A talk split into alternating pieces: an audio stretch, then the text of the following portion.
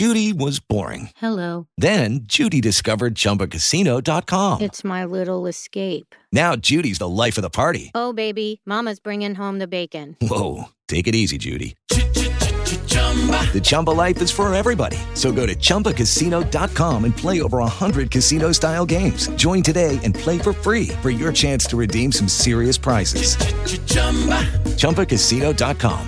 No purchase necessary. Void where prohibited by law. 18 plus terms and conditions apply. See website for details. Hello, it is Ryan, and we could all use an extra bright spot in our day, couldn't we? Just to make up for things like sitting in traffic, doing the dishes, counting your steps, you know, all the mundane stuff. That is why I'm such a big fan of Chumba Casino. Chumba Casino has all your favorite social casino-style games that you can play for free anytime, anywhere with daily bonuses. That should brighten your day a little.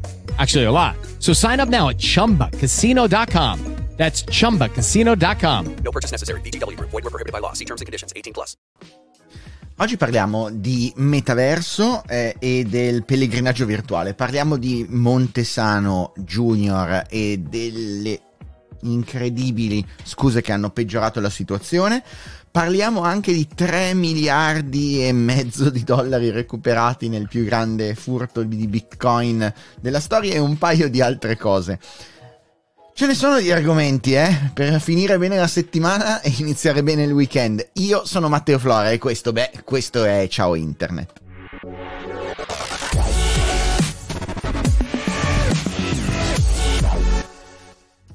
Ciao Internet, partiamo dal metaverso, o meglio, partiamo dalla Hajj. Voi dite non c'entra niente, che cos'è la Hajj? La Hajj è il pellegrinaggio rituale verso la Mecca, che ogni fedele di religione islamica deve fare almeno una volta nella vita. Non so, fa ridere ma è bellissimo. C'è stata una pronuncia dal tribunale religioso di Ankara per dire che no, non vale farlo nel metaverso, ma uno lo deve fare nel mondo reale. No, non sto scherzando.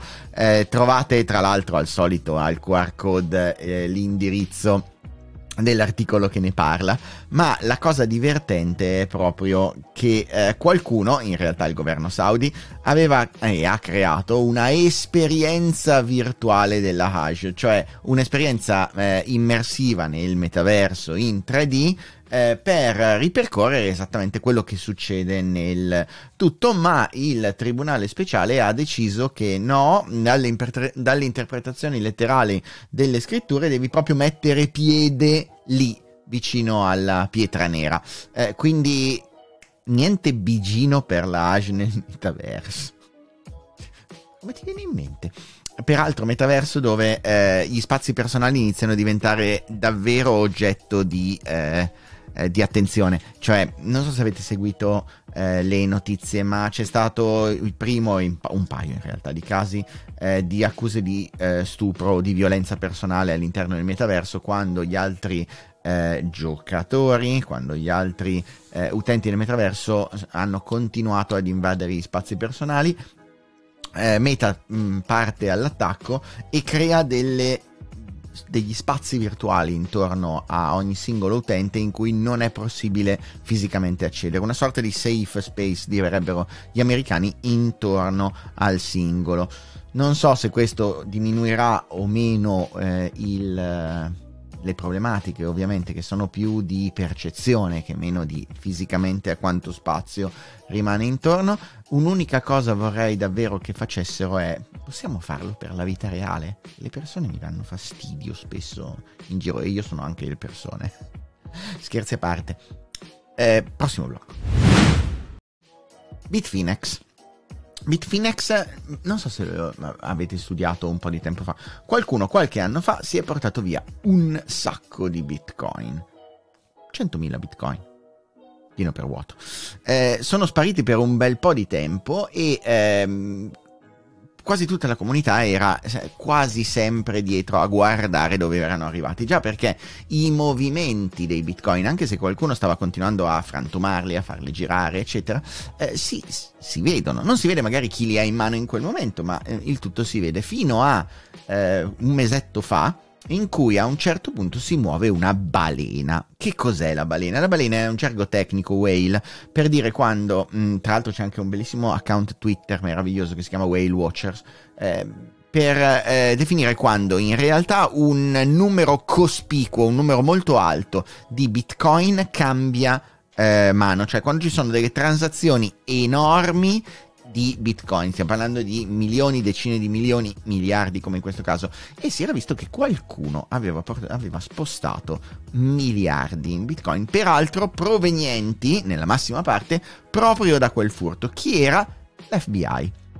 Il Dipartimento di Giustizia, infatti, è riuscito a impossessarsi di nuovo di questi Bitcoin.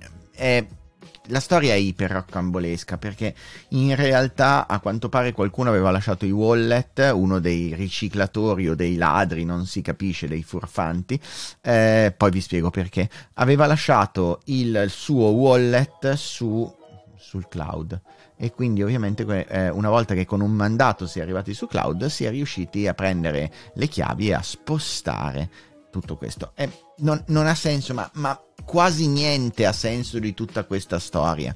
Già perché, se è vero che sono stati recuperati 3,6 miliardi, lascia un po' interdetto chi li avrebbe rubati. Al centro ci sarebbe una coppia, Ilya Lichtenstein e Ed Ryan. Lei è un personaggio assurdo, la trovate ancora online, Razzlekhan, rapper, modella, fashion artist, molto attiva nel mondo del metaverso, artista sui generis. Loro sarebbero quelli che hanno all'epoca rubato i Bitcoin, e lei scrive tra l'altro anche su Forbes come columnista, e li avrebbero detenuti tutto questo tempo cercando in tutti i modi di prenderne una piccola parte, ripulirli e riutilizzarli a fare cosa? Principalmente per comprare e vendere NFT, che è ancora uno dei modi migliori per fare, nonostante tutte le potenzialità, per fare cash out, cioè per prendere contenuti di dubbia provenienza e nel frattempo comprare e vendere in contenuti digitali. Ci sono un sacco di luci e ombre dietro a tutto questo, anche perché pensatevi loro che a un certo punto sono seduti su quasi 4 miliardi di dollari e non riescono a spostare se non frazioni quasi non significative. Tra l'altro non si capisce con che skill erano riusciti a farli, perché se sono solo i riciclatori o meno succederà molto più avanti. A questo punto saranno abbastanza lungo tutto il procedimento. Ma la cosa interessante da capire e da vedere è: saranno stati loro gli andati solo per riciclare? Boh, lo vedremo mano a mano, e secondo me ci riserva ancora delle belle questa situazione. Non solo, volevo farvi vedere un altro, vi lascio il link ancora nel QR code, un altro interessante articolo in cui durante gli scorsi mesi un po' di ricercatori, questo è del maggio del 2021, mappano esattamente il percorso dei Bitcoin dal momento del furto fino a una serie di wallet Wasabi, andando a vedere che tipo di meccanismi si erano stati usati per provare a riciclarli, a in qualche modo fare mix master o proxy, non importa, a spizzettarli in tanti piccoli pezzi, fare tantissime transazioni per poi rispostarli da una parte all'altra, rendendo più vicino il tracciamento. È bellissimo, l'articolo dimostra ancora una volta come ogni volta che parliamo di Bitcoin come anonimi, così anonimi non sono, soprattutto se vengono poi utilizzati. Possono rimanere, abbiamo visto, per anni anonimi, nel senso che rimangono in un wallet che non sappiamo a chi appartiene, ma nel momento in cui qualcuno cerca di fare cash out, cioè di tirarli fuori e trasformarli in valuta o in beni e servizi, spesso e volentieri diventa abbastanza semplice andare a capire chi è poi questa parte. Pensate che abbia finito? Ma neanche per nulla proprio, perché rimangono una serie di problemi, tra cui, come dice in realtà Ran Neuner, cosa succede adesso? di quei bitcoin, già perché erano stati rubati non a Bitfinex ma a degli utenti di Bitfinex, che era un exchange. A quegli utenti nel tempo è stato ripagato non la valuta reale a oggi dei bitcoin, ma il valore che avevano all'epoca. Quindi Bitfinex ha pagato circa 76 milioni di dollari al valore dell'epoca agli ex possessori di quei bitcoin con altri token. E cosa si fa adesso? 5 anni e mezzo dopo, con quei bitcoin verranno ripresi da Bitfinex, verranno ridistribuiti ai legittimi proprietari. Certo che ci sono persone che a questo punto diventano ultra milionari, ed è un problema non da ridere. Dai, lo so che siete qui per sentire me che insulto Montesano. No, non lo insulterò tantissimo, di sicuro è che c'è tanto di cui discutere, ma dopo lo stacchetto. Sono Matteo Flora, mi occupo di reputazione e crisi in università e con le mie aziende. Vengo dalla cyber security, ti spiego come la rete ci cambia e come usarla bene. Iscriviti adesso al canale e in descrizione trovi la newsletter e il gruppo Telegram per altri spunti. E parlando di Tommaso Montesano, non so se avete seguito che cosa è successo. Facciamo un breve recap. Tommaso Montesano, figlio d'arte, esce con un tweet. No, non nuovo al complottismo vario ed eventuale, anzi c'è chi dice che il padre, noto complottista, sia diventato complottista perché il figlio lo era. Ma quello a parte, se ne esce con questo tweet: le bare di Bergamo stanno al Covid-19 come il lago della Duchessa sta al sequestro Moro. Nel caso vi mancasse un pezzettino di storia, il lago della Duchessa fu un depistaggio. A un certo punto le BR provarono a dire che il corpo di Moro era all'interno del lago della Duchessa per depistare le indagini, non far trovare il corpo, eccetera. Tentativo fallito. Comunque ogni volta che qualcuno dice il lago della Duchessa significa depistaggio, e anche depistaggio, nel caso Moro, depistaggio di Stato. Non ho intenzione di mettermi in mezzo a tutto. Quindi le bare di Bergamo stanno al Covid-19 come il depistaggio sta al sequestro di Moro. Non è che sia difficile da capire che cosa intende. Intende dire che tutto quello è stato un depistaggio, che non c'erano dentro corpi né nulla. Ovviamente scoppia l'inferno, come è giusto che sia, fino a denunce da parte, credo, anche di Gori e dei parenti delle vittime, come è giusto che sia. Talmente è grande il merdone che lo stesso Sallusti chiede di poterlo licenziare. Tommaso Montesano in questo momento è giornalista, questo dice molto su tante cose, per una testata.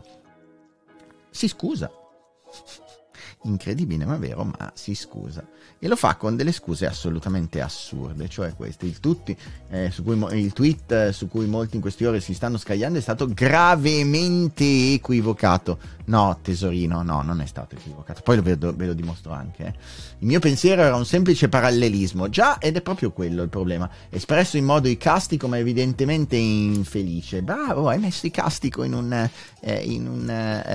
una scusa, hai vinto un pigiama a Pua marrone. Tra la forza simbolica dei camion militari di Bergamo, che hanno avuto il merito di far aprire gli occhi anche ai più scettici che negavano la gravità della pandemia, e le immagini della ricerca del corpo dell'onorevole Moro nel lago della Duchessa, che secondo le ricostruzioni convinsero l'opinione pubblica a accettare l'ineluttabilità del destino di Moro. Volevo in sostanza sottolineare la forza evocativa di due immagini simbolo che hanno segnato in modo indelebile la storia, bla bla bla. Lo sentite? È il rumore delle ventose sugli specchi. Non ho mai inteso offendere il ricordo né delle vittime né dei parenti che ancora oggi ne piangono la scomparsa. Questa è la parte paracula, no? Sapendo che sarebbe arrivata la denuncia, questa è la frase da mettere quando davanti a un giudice dovrai provare a dimostrare il fatto che non stavi dicendo cavolate, né tantomeno contestare l'attendibilità dell'evento che ha colpito l'intera comunità e la nazione. Questa è la seconda parte messa all'interno per dire all'altro giudice, quello quando Gori ti denuncia, che non volevi colpire la collettività e quella comunità. Se ciò è avvenuto me ne scuso, questa è la parte paracula pseudo-legal, e a loro esprimo la mia più sincera vicinanza, oltre all'augurio di trovare al più presto conforto e giustizia, così come mi scuso con i miei colleghi, con il direttore e con l'azienda. Questa è l'altra parte paracula per la parte.